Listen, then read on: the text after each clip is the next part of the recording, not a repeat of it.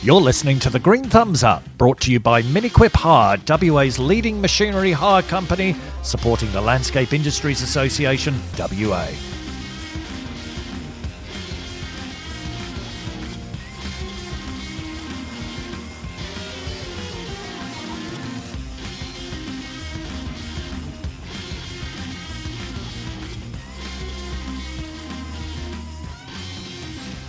G'day, landscapers, and welcome to another episode of Green Thumbs Up, the landscaping podcast for landscapers by landscapers, brought to you by our good friends at Miniquip, Domus Wholesale Nursery, and Bailey's Fertilisers. Today, I'm ho- handing over to Kieran Kelly and Nick Russell, and they're going to introduce their special guest. Nico, here you go. Thanks for that, Daz. Um, brilliant intro, mate. Loved it. Um, and today we've got Dirk. Dirk um, is a life member of the landscape industry, one of the most preeminent um, landscapers throughout Perth. Um, in the was. yes was. So Kieran, we've got Dirk in the room today. How are you, mate? Very good, uh, Nick, and welcome, Dirk. And uh, Dirk not only is uh, one of the tallest landscapers to be about, but it has one of the longest names in Dirk van Nellestijn. Well, I always Um, said I was the biggest landscaper in Yeah, and and yeah, Not, not the tallest. No, just the tallest. That's what I meant. Uh, Dirk, thanks very much for coming in and, and, and welcome. And it's great to have um, uh, life members of LIAWA come in and actually speak. And it's uh, good to see where the industry has come from. And if I just run through a few little things, it's back in 1978 that um, yourself and Bob Nat, uh, Greg Baldock, Alan Greenshaw, Larry Lucas actually sat around and had a beer one afternoon and then started the Landscape Association. Can you remember those days? I can just. Um, yeah, that was how we started, I suppose. And um, you know, it was a monthly meeting that we all had. Obviously, it was very informal. I suppose things haven't changed an awful lot since then. It was uh, normally around one of the members' houses, a few beers, and the, the great thing about it is that we identified what some of the problems were. Uh, we obviously shared a lot of um, issues that we were obviously able to resolve amongst us, and you know there was a camaraderie there that was, uh, I suppose, very special. In the beginning, there was a very limited industry at that stage. There wasn't a lot of people doing landscaping, but amongst the group, as you nominated there, we uh, had no issue in regard to consulting with each other. If we had an issue, we'd ring each other up during the course of you know the week even and say, well, hey, you know, uh, I've got this issue.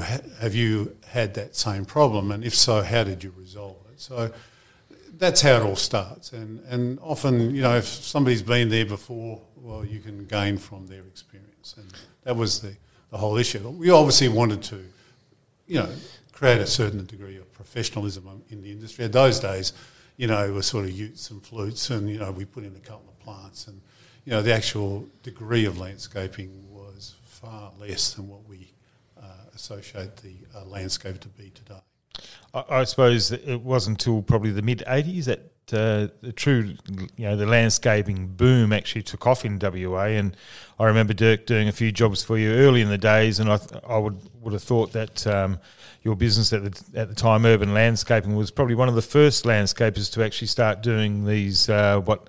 Subdivisional parks, and I think you, you look around at uh, new subdivisions now, and they spend a lot of money on their um, on their landscaping, but uh, certainly back in those days, it was more so when uh, uh, developers started moving into probably the Wanneroo area is where we, you know, we where you've probably started a lot of those bigger landscape um, jobs, and and all of a sudden it wasn't the councils who were doing those parks, but it was a private contractor for the private developer. Correct. In fact, one of the more memorable um, associations I had with any client was with the Gillen and Osborne. They were builders originally, but then they went into land subdivision, and we had a great, re- you know, reputation, or no, not reputation, but a relationship with them. And we did the first Carine Glades estate. Now, in those days, you know, we did an entry statement. Well, nobody had ever seen that. It had, you know, lettering on it, and we did all the trees. Uh, we planted them immediately after the civil guys left. We encased them in strong, you know, uh, surrounds, which were all custom made and painted, and they were great props for door frames and window frames for the builders. uh, but it certainly protected the trees. And at the end of the day, when that estate was developed uh, gradually, and you know the developer was very smart in that they only released a limited number of blocks at any one time, and they set a very high precedent in that particular estate. And they also realised and appreciated the value of landscaping. And uh, to their credit, uh, that estate was very successful too. Yeah, and I think if you drive down through Carine Glades now, um, you will see that uh, that is, you know, in, in that area, it's quite a prestige, Yeah. prestigious I little up- little plot. I grew up in there, and I mean, still to this day, it it looks amazing. Um, some of the plane trees back on Juniper Park and so forth. They're, I mean, probably, you, um, no doubt you planted those, but they're doing exactly what they they were, you know, meant to do. Like, and so, so was that probably one of the first subdivisions that that took landscaping in that regard? You, you would have thought. I, I, you know, looking back, there wasn't many developers that, other than Nigel Satterley, who obviously you know, he he took it to another level because it, they were a much bigger company, and Banks Hewitt used to do a lot of work, uh, as I understand, uh, for him. And um, you know what it did, it just set a very high standard of subdivisional um, presentation. Yeah. Of course, the public open spaces were seen as very important in terms of marketing, and they were a lot of money was spent, uh, and as it is today, uh, to attract the uh, punters into the estate and encourage them to buy there rather than somewhere else. So, Dirk, if I just take a couple of steps back, and we, we, we do ask this question to most of our guests of how did you first get into the industry? Now, I, bel- you are a trained architect That's correct. I and, uh, and then moved into landscape architect. So, can you give us a little bit of background of how you went from architecture into landscape architecture?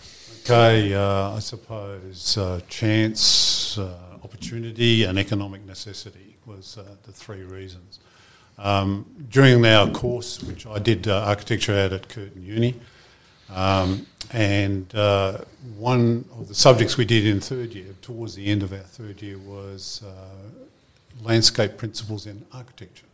And Mr. Bob Hart, who was the head of the landscape division of the PWD, as it was known in those days, came and actually gave us a lecture or a presentation on the importance of landscaping or what you should consider uh, in the built environment and also for residential, commercial buildings.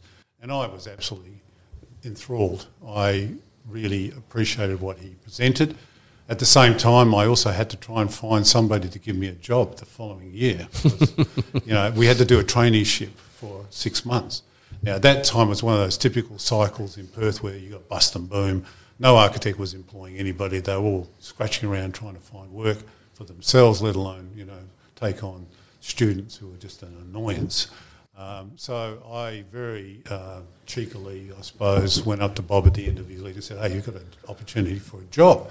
I'd love to uh, come and experience uh, your uh, landscape division." And anyway, he checked with his superiors at the PWD, and sure enough, I got a phone call and said, "Yeah, you've got a job." So I spent six months there, and I thoroughly enjoyed it, uh, doing presentations for primary schools, documentation, learning my skills. And the, you know, there was Peter uh, Ackerman, who was another gentleman at that particular, and a guy by the name of Craig, who was one of the draftsmen. It was a very small department, so therefore you had interaction with the guys one to one almost. So that's where I sort of cut my teeth, so to speak. I then went back to uni after that, but I subsequently got married. So this is where the economic necessity comes into it. So I started doing, you know, landscape jobs on the weekends, and I also got a job with a landscape supply company who um, actually sold uh, railway sleepers. And my job was to go out, meet the client, hear what they wanted to do with their yard, uh, do an on-site sketch in colour, uh, work out how many sleepers they need, how many cuts they need. I did a price, rang up, gave them the price. If they approved, I then rang through the office and placed the order, and we even provided finance. So that was great training for me in terms of actually being able to be. So where was that? What um, Um, it was called the Railway Sleeper Supply Company. and Yeah. It just happened to be every design had sleepers in it, no doubt. absolutely. I'm interested in the financing part of it. Oh, it was just a credit facility Yeah. that obviously we could provide to uh, the customer if they uh, needed to. Not many people took it No. up because you know invariably it wasn't that expensive, but there were times when we sold a, a lot of sleepers. Yeah. So from railway sleepers to the um, to limestone to reconstituted stone to all everything that we have these days, Dirk. It's uh, it's um, it's it's just got bigger and bigger. I, I would think. You know, railway sleepers were attuned to golden diosmas, cocos palms, and all those other, you know, sort of famous uh, trends that we had in those days. And moss rock, I suppose, was the other thing. But anyway, um, and I was also asked to start a landscape company for that particular company. Uh, that kind of didn't work out well for me. And uh, anyway, I then decided to go at my own. Um, I also, in my PWD days, I met up with another guy called Luke, um, who ran a nursery in Balcatta. Uh, we got on pretty well. Um, I got an opportunity to do three display homes for Brian Burke Homes. And uh, so I did those, and Luke helped me out with the planting. And then after that, I went back to uni again, so I was sort of doing all this on the side uh, to support my rent and food and various other things. But my wife actually earned a lot more than I did in those days. Um, and um, anyway, as it turns out, we then started uh, urban landscaping, and from there, yeah, And that was what 1978, yeah, around about. right? Yeah. And but of course, the, the 80s was a huge era for landscaping, hmm. and we grew very quickly. You know, we went from, I remember my first job was doing brick paving. Now, I'm not a very good brick paver, but in the end it turned out right, but it was herringbones and 9 by 3 as well. It nearly killed me, hmm. to say the least. But, you know, um, we went on further from there, and it wasn't long before I was off the tools, which was a godsend for me. Yeah. So urban landscaping at its, um, uh, you know, I won't say, oh, maybe at its peak. How many people would have you employed at that stage, uh, Oh, we, Luke? we only, well, I suppose at its peak, about 25 people, which, you know, covered, you know, admin, quantity surveyors, estimators, uh, landscape architects. We had three or four in the back room. We had another draftsman. We had one quantity surveyor, uh, project managers we had, and then we had all the guys out in the field. And, uh, you know, it got to a stage, I, my first office actually was at the back of my house in Mount Lawley, but then my wife, as we grew, we had eight people in the backyard. So she uh, put the foot down and I ended up buying commercial premises in Malaga. So that was our base for lots of years. I was there. Where you where you were up until recently is that Yeah. the same same property? Correct. Yep. But in those days, Malaga was just Crocker Drive and across the road was bush. Yep. You know, and so we got in there very early, you know. And uh, that was one of the best uh, things I ever did. to, uh, moving out of moving out of the home office because I, I, I'm sure a lot of our landscaping members, uh, Dirk, would still be working from the home office, but obviously uh, the need to move was because you had so many people, you know, in your backyard, as you said, working. But uh, would you also say that moving from your home-based office to a, um, a a commercial premises actually gave you a chance to sort of take the break from from work to home? Yeah, with that, you know, Yeah, like you, it you. I mean, you know, the, the alarm used to go off at five thirty in the morning when the guys arrived to go to work at, at home because the alarm system was connected to the to the premises I had in the backyard, and uh, so it was, you know, it was pretty. Uh, it interfered with our private life. So Yeah, you don't you don't get a break when No, you, you don't. you walk past your office. You there's a something in the back garden that hasn't been picked up, or you know Yeah, whatever correct. it may be. You, you're always on, I guess, if it's Yeah, at your and own, luckily it was a separate building. It was in Yep. the right of way. I lived in Okay. Lawley, so it was in a right of way. So we had separate access, which was great. I mean, the council weren't too pleased with it, but um, anyway, we we stayed there for a number of years. But yeah, the move to Malaga was certainly a really strategic move, and it made a huge difference. So over the years, Dirk, um, your impressions or your thoughts about the landscaping industry? How was you know from that initial meeting in you know in the in the late seventies when you sat down with those other fellows and decided that we need some sort of organisation to actually progress landscaping in WA to where we are now? Um, and I know there's probably been uh, LIAWA now as we know it. Um, and correct me if I'm wrong, Nick, but probably over the last four or five years, it's actually picked up again. It's sort of waned a little bit there for a while, but now we've got a group of people who are trying to to actually you know look at your vision early in the early in the late seventies to actually into now, and we can, and the same problems are probably still there. Well, for credit for where you are at the moment, I think it's what we've always wanted to achieve, and I think where LIAWA, you say LIAWA, Uh, yeah, either either. I wasn't sure what he was saying. No, exactly. but anyway, yeah. Um, you know, with the professionalism that you actually brought in, obviously you got Matt to uh, help out as well, and you know under your steerage as well, Nick. Um, it's really, I, I'm very enthusiastic as to the level that you've brought it up to. Uh, the sort of people that are involved, you know, there's a lot of enthusiasm, a lot of young, young landscapers coming into the profession or the, the business of landscaping, whatever you want to call it. Um, and uh, look, uh, for me, looking back at where we were on those very early days as to where you are now, it's very encouraging. There's no doubt about it. And you're right. We started off with a lot of enthusiasm. We did things like conferences. We actually had a national conference here in Perth. We organised all that, and that was a lot of work. Mm. And that was through a number of, you know, El Presidentes. I mean, we all took turns, and you know, the only reason I'm a life member, I hung around for too long, um, and as was the case with a lot of other guys, we we were in there for a long time. It did wane there for a little while, and I thought, oh well, you know, it's not going to come out of the ashes, but it did. Yeah, well, associations, I think, are only as good as the people involved, Correct. and I think it needed.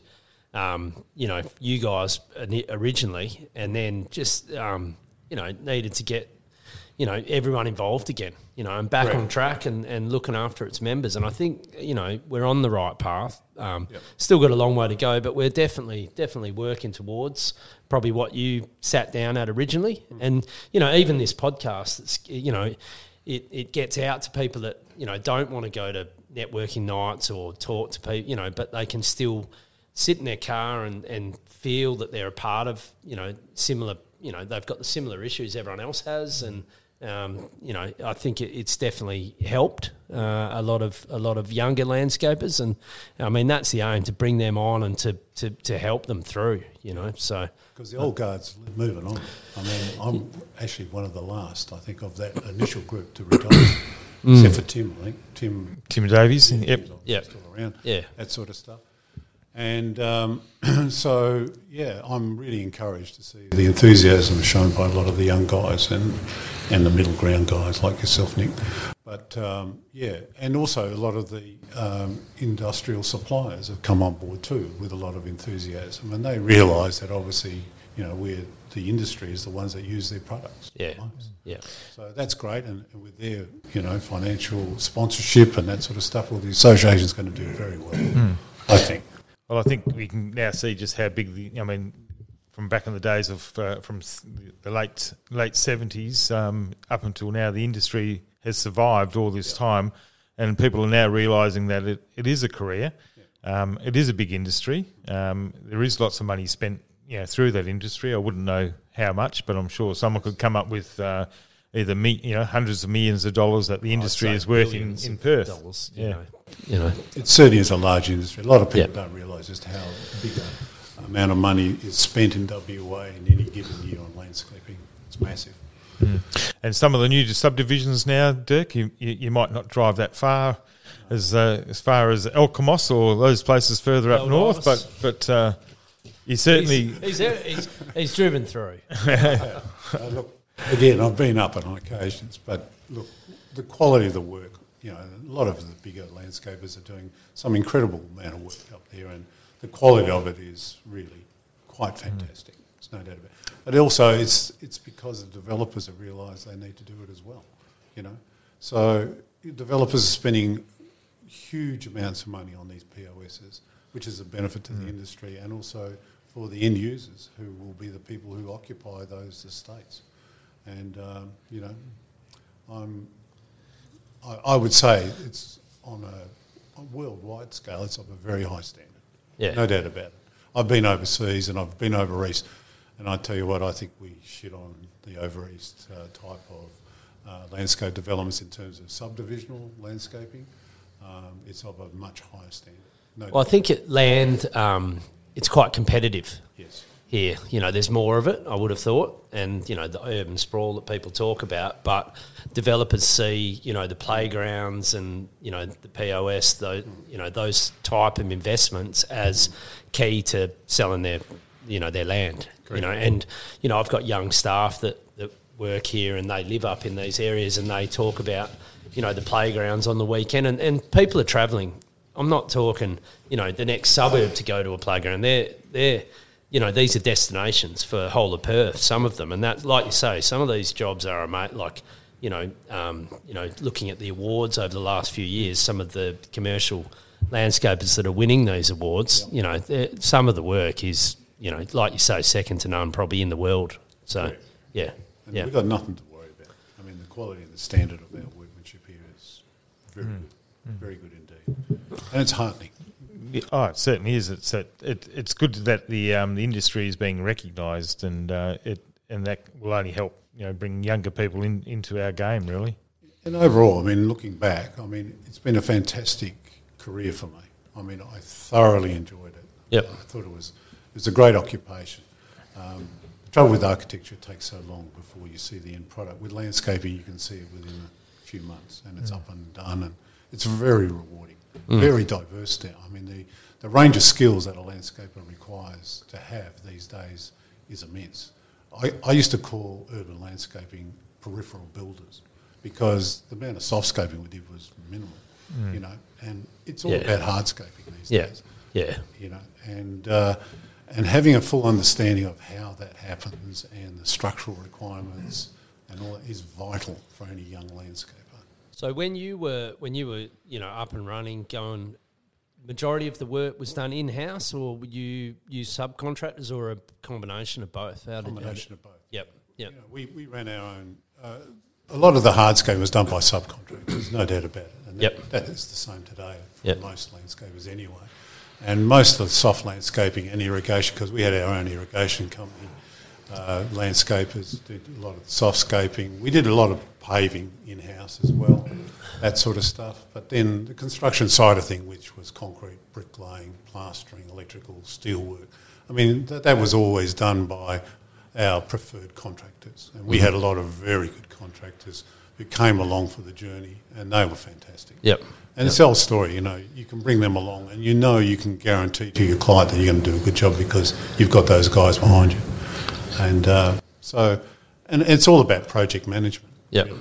And I suppose these days a lot more people are using, you know, collaboratives, I suppose, uh, is one word for it, where, you know, you have a group of guys who get together and they do jobs together. You know, they might know their mate is a concreter and another guy is a bricklayer. And, and so, you know, the end result is, is a very rewarding outcome for all those guys. Yep. if the um, the older Dirk could talk to the younger Dirk when you first started out, would there be any uh, any lessons that you'd probably pass on to make the trip a little bit easier?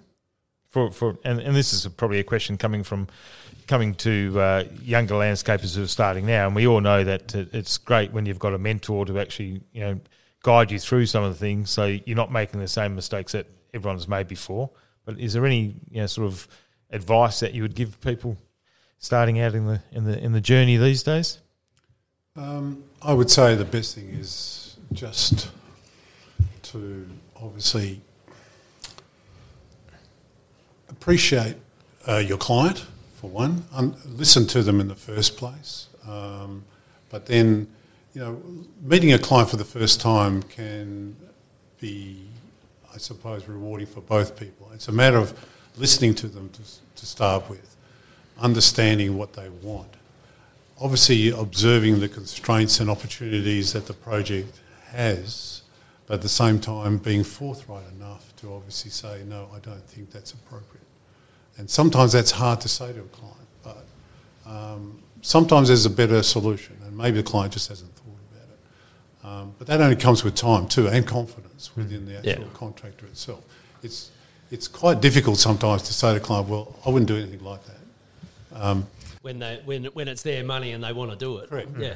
And, and sometimes, you know, you you got to understand the client and you've got to have those salesmanship skills as well to be able to do it. But um, the client sometimes not always right um, in what they want. Uh, a lot of them go to Pinterest and they pull out, you know, lots of photos and they say, well, this is what I want. But none of it is appropriate for their project, nor does it meet their needs and, and requirements of their site either. So sometimes it's a matter of being, I A bit suppose, forthright. forthright and confident in what you do. Yeah. And not only you know that comes with time, I must admit. Yep. But if you're young, still be um, confident in what you do and love what you do. I suppose. Um, look, it's hard. I mean, we've been through. I've been through three recessions and a global financial crisis and a few other things. And you know, there was times when it was bloody hard financially. Um, I had the benefit of having very communi- good communication with suppliers and that sort of stuff when I was in the shit they stood by me. You know, mm. because the thing is, you've got to talk to your banks, you've got to talk to your suppliers, and if you are f- experiencing difficulty, as long as they know where you're at, it's amazing what people are mm. prepared to do for mm. you. Yeah, they'll stick by you. They will. Yeah. And, you know, there's been those cycles, and, you know, we've had really good times and we've made good money. But at the same time, when things were really tough, it was tough. And you're looking at hundreds of thousands of dollars worth of, you know, unpaid bills, and Yep. you're thinking, holy shit, you know, how am I going to pay for it? But you just put your head down, bum up, and you keep going. you know. I think that it's very important that uh, communication with your suppliers, as you said, Dirk, because uh, the only way you can really keep trading sometimes is with their um, with their backing. You've got to have relationships with all sorts of people. You've got to have a relationship with your clients, your staff, and your suppliers, and your bank and your accountant. You know, hmm. if you've got all those lined up, as long as you keep talking to them, they'll understand if suddenly there's an issue or there's a personal problem that comes in the way or whatever. So, yeah, it's about having good relationships. And I think, Nick, you, you actually talked about this on your talk once that you, Yeah. you Oh, cherish and yeah. value the sort of relationships you've got. Yeah, definitely. Because you know, like you know, for example, our retic shops opposite, you know, Elliot, we've used for twenty years. A lot of people have come in trying to get work, um, but you know, from time to time, Elliot has been there when we've needed him. Yep. You know, and that's over the last twenty years. And you know, you don't know what's around the corner. No. So you know, building those relationships, I think, is important. You know, it's not not everything is about the dollar. You know, it, there's a lot lot more that goes into it. I think, and um, yeah, it yeah, you know, it. I mean, from from just from our, my point of view, it sounds like a similar journey to yours. You know, and you you go through a lot of ups and downs. Yeah, you well, we all so- start small. I mean, I don't know if a landscaper is suddenly you know, burst on the scene with you know a million dollars worth of cash in the bank and twenty trucks lined up ready to go. Well, it doesn't happen like that. Mm, it, No. it starts small. You, you grow organically, mm. and you know, and, and reluctantly. yeah, sometimes, time, yeah. Sometimes, yeah. That's how most businesses start off. So for all those young guys out there who are just starting off, well, that's how we all started. But it's you know developing those skills and doing what I think there's two things: is good service and quality jobs. And obviously price comes into it, but sometimes price is not everything either. And a lot of people appreciate that too. That they can get a cheap price, but they most probably don't end up with the quality or the service at the end of the day. And, you know, urban landscaping sometimes had a reputation that we weren't the cheapest, but we tried and endeavoured to obviously provide a quality product. And if there was a problem, you throw as much energy and money at it to resolve the issue, hmm. to make the client happy. Because at the end of the day, he's the guy who's going to be writing the final check. If he's hmm. not happy, you're not going to get it. Hmm. You know, it's as simple as that. So there's those three things, you know, price, quality and service that we all got to keep in our minds that when you're dealing with a client, they got to be happy at the end of the day. And I must say, you know, I've had some very, very good clients and I've been lucky enough to do some pretty amazing jobs for some of them. Any particular job uh, when you look back into the uh, the Bragg book, the, the, the portfolio? You, you did mention Carine Glades as one of your first ones, and Yeah. and as I said, uh, and as Nick said when he's brought up there, you can still go back there now and, and, and see what was happened. But yeah. Yeah, well, it's the old cliche, you know, the best time to plant a tree was 20 years ago. Next best time is now. Yeah, well, You know, exactly so right. All your landscapes that go out there, hmm. you know, because Carine Glades is a clear example where the trees were protected. You know, we didn't get people pulling them out. All right, it's a different socio-economic group hmm. out there too. Hmm. It was a prestigious estate, there's no doubt about it. But at the end of the day, that is a clear example through good design and also a bit of care to start with. Um, you can end up with some great. We talk about providing shade. Well, obviously, that's our biggest problem in a lot of these modern suburbs. Is that you know we've got zero setbacks, we've got minimal setbacks, we've got no eaves, and we've got very little space to create gardens. Well, trees are very important. Hmm. There's no doubt about it. And if you can even just have a good street trees, But the good thing about Carine's is that even the streets were done on a theme, and the streets are named after tree species. Right. Yep. And hmm. Sycamore.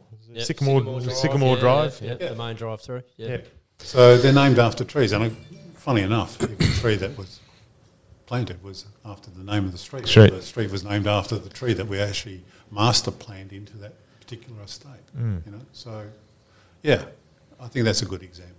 But you know, I got to say, some of my more rewarding jobs came at the end. I have, I did one job recently, say a couple, uh, three years ago, which I'm very proud of. It was, uh, it was for a client. It was my second opportunity to do work for him, and I was very happy. It was a small job in Fremantle and very rewarding indeed. Uh, very good client, close friends, and uh, yeah, I- I can look back and the portfolio is massive. Oh, I could imagine. Yeah, huge. but you know, and also you know, I've got to thank even some of my you know bigger clients. You know, we did a lot of work for Australand, those sorts of people. Um, we were the pioneering landscapers down at Port Coogee. You know, like chiseling into solid limestone, dig a hole for a tree. oh, don't worry, we're down there. We're all, you know, all of us go down there. So Yeah. it's And you know, it- that was a great project to be involved with initially, but obviously, you know, it changed. It all went out to tender. That we were there primarily as a design and construct type of arrangement, and I understand why that changed. But um, you know, it was uh, we, we certainly cut our teeth down there. There's no doubt about it. It was a, it was a very very rewarding job, and to this day, it still looks you know it's an amazing subdivision. No doubt about it. Well, there's nothing more um, uh, you know, exciting for me as well, and I'm sure lots of landscapers to actually drive around and say, you know, I did plant that tree, or I did do that garden. Remember that one of the first times we crossed paths, we transplanted that Tipuana tipu into that house in Dalkeith. And uh, Dirk, it's still growing, Yes. and it's uh, probably about 15 times bigger than what it was. But uh, yeah, that's unusual for a tipper. Yeah. Well, uh, it was funny. It was funny because Dirk did have it in uh, by his back office, and realised after probably about four or five years after planting that it's going to be a bit big. Holy shit. And uh, luck, luckily, I was looking for one, and he wanted to get rid of one. But uh, Dirk, if you drive past, you will see that from the street, and it's and and, It's looking amazing. Yeah. Amazing garden. Yeah. Credit to you and the landscape and a, and a very very good uh, a good, So- sh- good shade tree. So what have you? You know, obviously retirement now, Dirk. What Yes. is what is what is life holding for you now? What are you Um, up to? Okay, um, trying to reduce my golf handicap, which is going to take a fair amount of effort, to say the least. Um, Half your luck. Yeah. but I have the opportunity now to pay twice a week rather than once, which does help. Um, I'm also um, sort of uh, now the proud uh, grandfather of four grandchildren. Unreal. They Yeah. keep me busy a couple of days a week. Yep. And, uh, you know, I've still got uh, interest in my own garden and, uh, and also planning a lot of trips. We've held back a little bit because obviously, you know, uh, making sure that the business was wound down properly. But now it's a matter of us travelling. So, and of course, running your own business, to, sometimes to find time for holidays is difficult. Yeah. So I'm going to make uh, up for all those lost opportunities that I uh, missed out on when I was running my own business. But that's another lesson I think. You know, take time out for yourself because you know it can be all consuming. There's no doubt about it. And you know, most guys who run their own business, they're doing 60 hours a week as a minimum. Minimum, yeah, I would have thought. Yeah. And uh, you know, even if you've got hundred staff or whatever, and you delegate out as much as you can, it's still there in the back of your mind. Oh, it's stressful. You don't go to bed not thinking about it. Yeah. Hmm. Yep. And you wake up in the morning and you think it's raining. Yeah. Oh my god, what am I going to do with it? Yeah, yeah, yeah. They're all going to be sitting in their cars, and I'm going to be paying for them. Especially this morning. You know, I woke up thinking I could just roll over and pull the doona up and I can go back to sleep rather than have to worry about what the guys are doing. Hmm. So, but in retirement, it's you know, it, it's my long service leave that I've Accrued. accrued. Yeah. So, uh, but I'm enjoying it, and uh, it's less stressful. There's no doubt about that, and uh, life's good. No Yeah. about it. Well, thank you very much, Dirk. Thanks for your insight for um, uh, the, the the history of landscaping in Perth and, and where we started all those years ago, back in 1978, and up into now. And um, I'm sure that uh, there's probably some people listening thinking, "God, you know, 1978, I wasn't even born." Uh, well, there'd be a lot of guys out there that weren't born. There's no doubt about it. Yeah. But look, I, I, I'm of the opinion that I was in very good hands, and I think you know, upwards and onwards, you know, it'd be good. No, thanks, Dirk. And now I, I appreciate that because I'm now looking forward to my long service leave in 20 years' time. well, don't wait that long. So maybe maybe you need a little holiday in between, Nick. No, good on you, Dirk. Thanks for, yeah, great. Great to hear from you as well. No problem at all. It's been a pleasure. Thank you. Thanks. You've been listening to the Green Thumbs Up, brought to you by the Landscape Industries Association WA, sponsored by Miniquip Hire.